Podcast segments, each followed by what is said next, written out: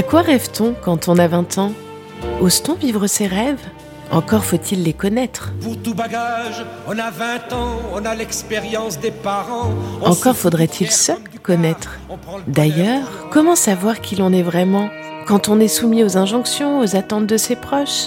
Comment savoir qui l'on est vraiment quand on passe sa vie à la remplir, à scroller, à consommer? Je n'ai pas attendu qu'on me dise va-t'en. J'ai pris de l'âge, je n'ai plus 20 ans. Moi, je me suis lancée euh, dans la communication sans vraiment euh, savoir euh, à quoi m'attendre.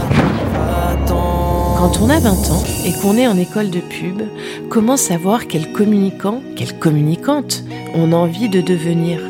Comment savoir à quelle société on a envie de prendre part? C'est merveilleux d'avoir 20 ans. Avoir 20 ans en école de com, c'est le thème de la saison 2 de Marqueur, une nouvelle saison à retrouver ici, Marqueur. dès le 3 juillet.